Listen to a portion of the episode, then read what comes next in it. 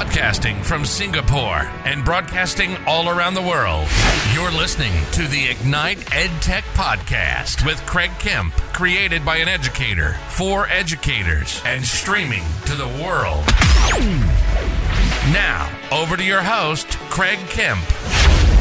Hello and welcome to episode 108 of the Ignite EdTech podcast. I'm your host, Craig Kemp, and I'm honored to have you join us.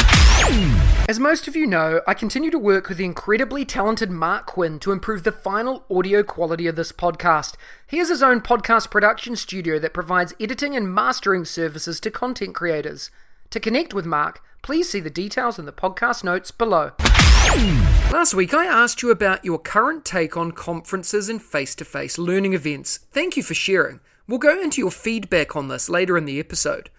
This week, I wanted to ask you about how you manage your digital life. What social streams do you use? And how do you stay on top of all of your tasks, tools, and connections? I'd love to hear from you. Please share with us via our Ignite EdTech social streams. A tool that has positively impacted the authentic and purposeful use of technology into classrooms and meeting rooms that I have worked on is Diigo. Diigo has evolved from a simple bookmarking tool into a collaborative destination for collecting, commenting on, and sharing information online. Users add the Diigo bookmarklet to their browser's bookmark tab and then use it to save pages to a personal library section on Diigo. When you find a web page worth bookmarking, just click on the Diigolet button to add a sticky note to the page. Highlight certain keywords in one of four colors and save it to your Diigo library. Users can also designate the page as something to read later or share it with other users via Facebook, Twitter, or email. You can also search for content through Diigo using Google or by typing in a term and searching other users' bookmark libraries. Kids can learn how to manage online content with Diigo's various features. They can search for, bookmark, organize, annotate, collaborate, and share resources they find online. They can also learn about numerous subjects by conducting searches with Google or other users' libraries. Diigo offers reading and communication skills practice to users who comment on and share bookmarked pages. It also gives teachers a way to share relevant, pre screened website content with notes to reinforce any lessons in the text. Good research assignments can help kids learn to collaborate and express multiple viewpoints when discussing which pages are the most applicable. I highly recommend that you take a look at the link in the description below, diigo.com. Last week, we talked about Bett Asia and my take on face to face learning events. If you're interested in learning more, go back and listen to last week's episode. This week, I wanted to talk about your feedback on face to face learning and conferences and dive into some ideas that you shared.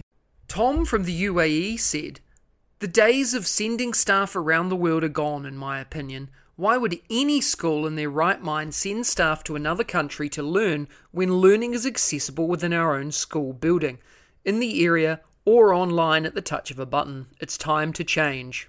Thanks, Tom. Powerful stuff. While I agree that rethinking the way we spend our budgets, I do think there's some power in face to face connections for networking, as highlighted in last week's episode. Erin from New Zealand said, our cluster of schools has agreed to pool our money, invest in online solutions, and bring in experts rather than send people out. We have a focus each term, and our experts match our needs. We do the outreach and bring in virtually or physically to support the bulk of our staff. Online learning supports everyone and everything else in between. It has been a refreshing change for most of us. Thanks, Erin. I love the model and I can't wait to chat more about the work you're doing. I also understand the most of us comment. These things are not going to always support everybody. The best we can do is listen, learn, and adapt. And finally, Hannah, who's based in China, said, I've lived as an expat teacher in China for four years now, and things have changed considerably. We do not have access to quality learning at the touch of a button, apart from the expertise of our staff. As a small school, our budgets are not big enough to fly people in, nor are they big enough to send our staff out. For the last three years, we've done everything in house. COVID has forced us to use what is at our fingertips. It took us a long time to adapt, but now we're in a good place. It's not easy learning through a device and teaching through a device, but we have to realize that changing ways. As countries start to open up, I think a hybrid learning space, as you highlighted in the episode last week, Craig, is the way to go. We have to take advantage of quality online learning spaces and build a culture of learning in our buildings in order to thrive. Thank you so much, Hannah. I really appreciate this, and I can't even imagine what you've gone through with COVID, being isolated for so long. As we say in New Zealand, kia kaha, which means be strong. Thank you to everyone who reached out and for sharing your thoughts. To learn more, Please connect and follow on your social channel of choice and don't hesitate to reach out with your thoughts and ideas. Every week, I bring you a short interview with some of my edu heroes, an engaging learning conversation with someone who makes a difference in education every day, with a particular focus or angle towards educational technology. This week, I had the pleasure of chatting with Michael Cohen. Let's have a listen to the chat. Today, I have the honor of speaking with Michael Cohen who many of you will know as at the Tech Rabbi on Twitter with over 27,000 followers. Michael and I have been connected for many years, and I'm constantly inspired by his work and sharing in this space. Michael is a designer, educator, and co founder of Ed3 Educators, a global community dedicated to reimagining education through the magic of Web3. Michael, it's a pleasure to have you on the show today. Are you ready to talk about education and technology integration? Yeah, absolutely. Excited to chat. And I, I was trying to remember the, the last time we had a chance to record a conversation. It was it was a good couple years ago. So I'm, I'm excited for part two. Yeah, man. There's a, a lot's changed since then. So it's an exciting time to be able to reconnect. Thanks for jumping on. I appreciate it. Absolutely. Why don't you start by telling us a little bit about your current role and what inspires you to do what you do?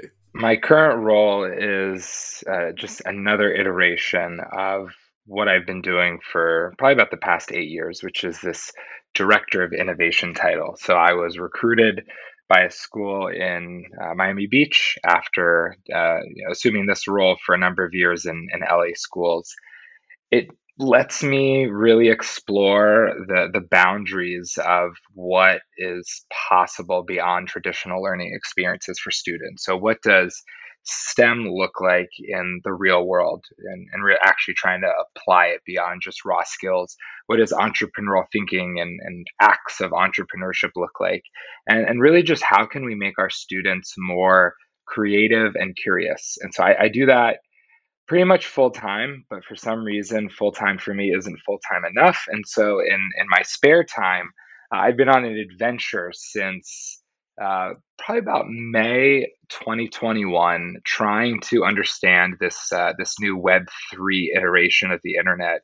And, and trying to find ways to apply it in education. I'm sure we'll dig into that a little bit later, but those are really the two focuses. So the Tech Rabbi is obsessed with Web3 and you know my day job is you know working in a k-12 institution trying to bring innovation to students. Man uh, the, the work that you do is so inspiring. I don't know how you do it all. You know prior to pushing record on this we were talking about the multitude of things that you do and it really is inspirational michael. You know people listening here um, we won't even get into half of the things that you do in your time as well as being you know a family man a dad and all of those other things that know sometimes we have to stop and prioritize and that's what we were talking about prior to recording is you know that work life balance. Um, i'm really curious about this web3 space michael. We're starting to see it pop up a lot online.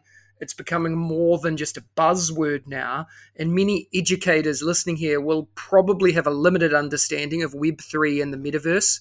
What's the best way to describe these for those that have never heard of it before so Web3 is a opportunity for users of the internet to not just be creators and curators and community builders, all of these things that exist already in, in Web 2. And you know, just a disclaimer, you know, for me and, and, and the time I've spent in the space, we're definitely not in Web 3. We're aiming for Web 3. We're probably in like Web 2.35.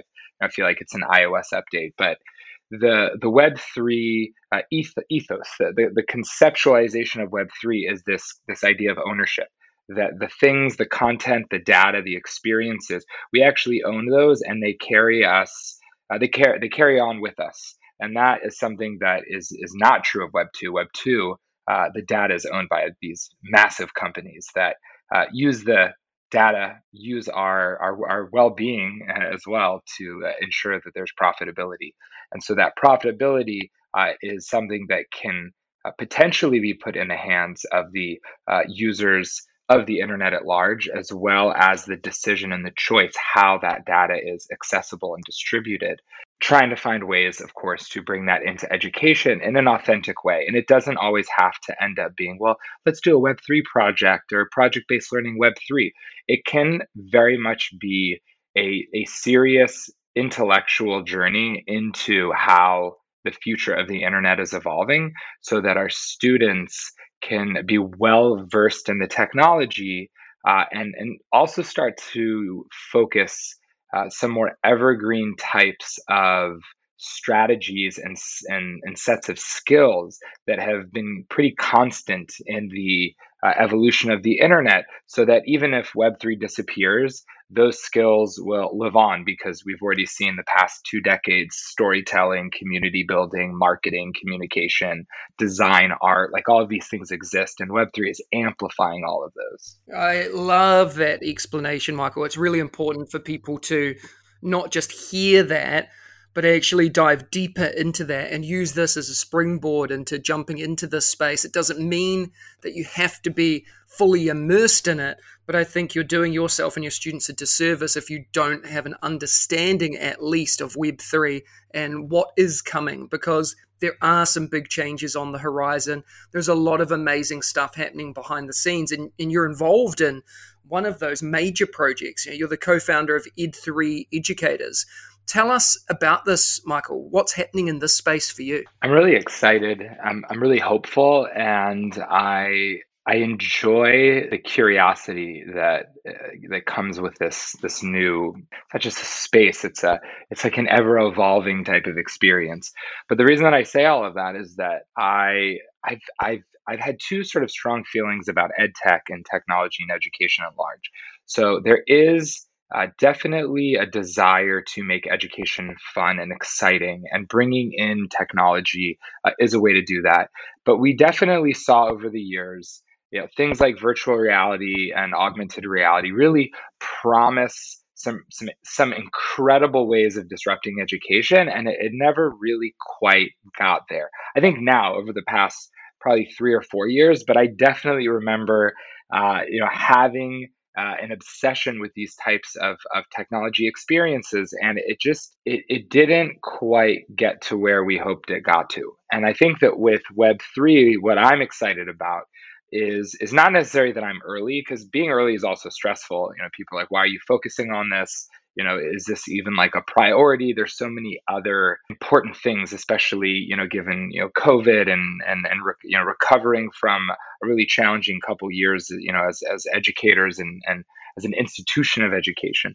But what i think is important for educators to understand when we look at uh, how Web3 can help build community, how it can build experiences, whether it's you know the Ed3 Educator Project, the the Ed3 DAO, which is this you know, decentralized community of educators, is about finding ways that we can help our students take advantage of having a head start in the future of the internet, where we really missed the bar with social and creator content type platforms you know it wasn't about like how to become an influencer or like how to you know how to get followers but how to create content how to tell a story how to identify skills and, and ideas and insights that could bring value and and get to practicing those types of experiences which doesn't mean okay third grade classroom we're all going to create videos and we're going to put them on youtube and, and put you as a third grader out into the into the you know the, the world. Like no not necessarily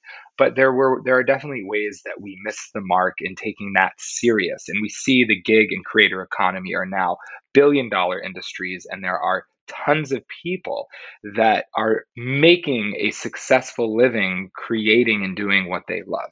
So web3 we can't we can't miss that mark. We can't ignore it. We can't say well you know crypto's a scam and, and this and that and, and it's not authentic it's not real it's just a fad they said that about the the internet at at large, right? You can watch videos, uh, interviews when they were, you know, people were mocking Jeff Bezos. The idea that people are going to buy things on the internet, like you have to critically evaluate and critically think about this. So it's it's not you know, the tech rabbi saying just believe in this and, and, and go all in, but you, you have to help your students make sense of that. And the only way to do that is for you as an educator to make sense of it. And so being part of uh, communities and, and and gatherings and conversations around what Web3 is, what's the potential, what's the possibility, what's the upside, what's the downside, what what is the the digital safety, digital literacy, financial literacy, all of these these elements about it and ed3 does that. Ed3 educators is focused on providing the community and, and really the space to explore this. Yeah super exciting michael. And on top of everything else you do and you know we're only scratching the surface here you're a published author. Tell us a little bit about your book and why we should be engaging there. You know i i, I wrote a book called educated by design uh, January 1st, 2019, it was released. And it was really a moment of me trying to capture the way in which I look at creativity, which I think is very different than than many do. And there there are amazing creative minds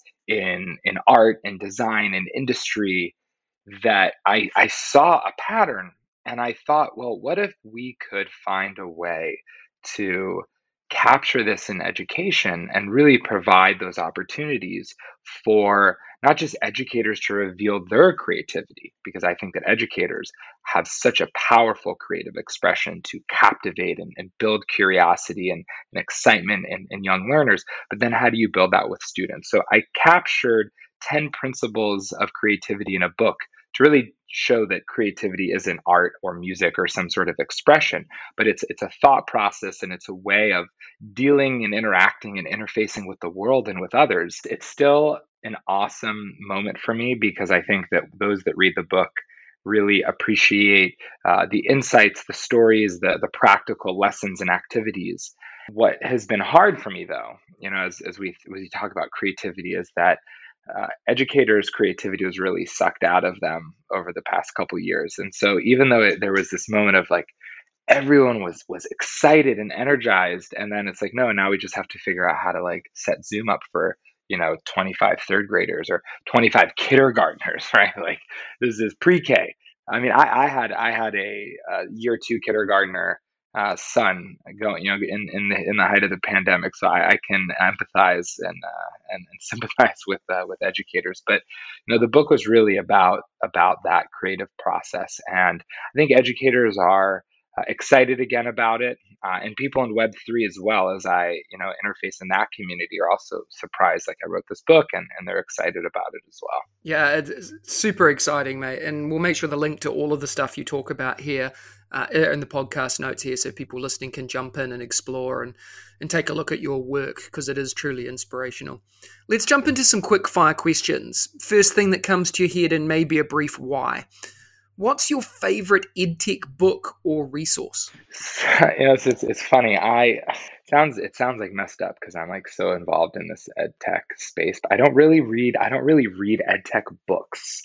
I feel like I read books about different types of, of strategies in education and different types of movements. And I think I'm I lean more towards the resource. And I think that you know, resource wise, it it sounds it sounds kind of crazy, but the, the thing that eh, that excites me the most when I think about resources is Twitter. right? Because you know, it's like is Twitter a tool? I mean, it's it's an app, but it, it's it's really a place where content is shared in a way where it's it's instantly validated whether whether it's good or not. And I think for better or for worse, the education community is, is very open and, and honest and, and, critical, constructively critical, or maybe not constructively critical about content that's put out there. But I think that when I look back at the, the most value I've got, whether it's finding blog articles or lesson ideas or connecting with other educators that I can learn from, I think that Twitter is definitely that resource. Yeah, uh, couldn't agree more. What about any other edtech tools that the listeners might like to try? Maybe things that you use in your daily practice in your school or your students engage with and love. Is there anything that um, you would like to shout out to as well? I love Wakelet, and I I have used Wakelet in a couple different ways, and I think that one of the the things that's really powerful about it is just the, the the sheer magnitude of curation that is possible with it. And whether it's in my own professional development or whether it's, you know, capturing, you know, a series of different content types for my students, I feel like it it's it's different than a Google Doc. It's it's different than a website uh, or a blog. It just it allows you to copy and paste any type of content and curate a, a really powerful you know sort of artifact series. And I think that you know a solid second place is going to be Microsoft Flip because I just once again if, if I can give my students a voice or give them a different way to respond and engage in conversation, it's going to be meaningful for them. Yeah, that's awesome. Uh, two really amazing tools um, that we'll link to here, uh, but I've had good experience using them as well, and I'd fully endorse those shout outs.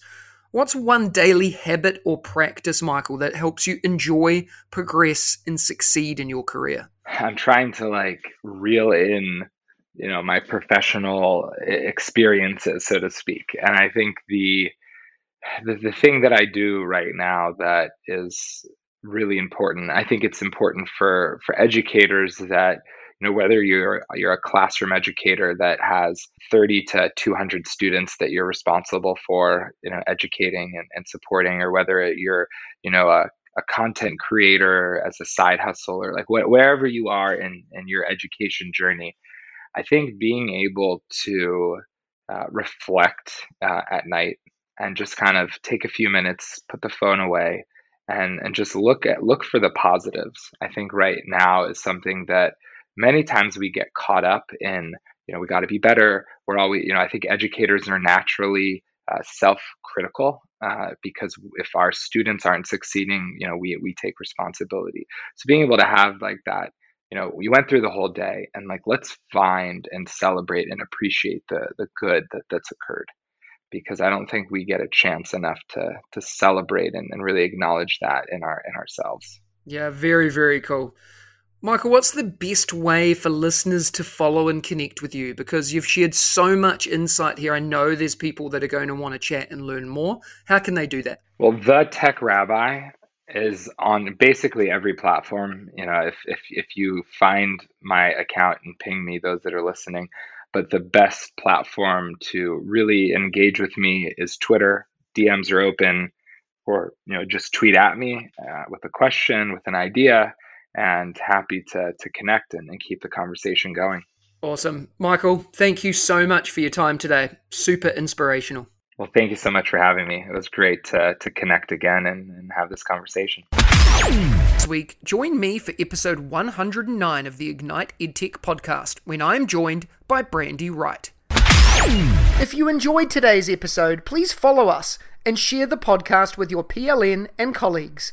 Please remember to spend a few minutes to rate this podcast too on your podcast channel of choice so we can reach even more educators and edtech enthusiasts globally. Remember, you have the chance to win as well. Check out the links in the description for more, and I'll see you again next week. If you like today's episode, please don't forget to subscribe so you don't miss another episode.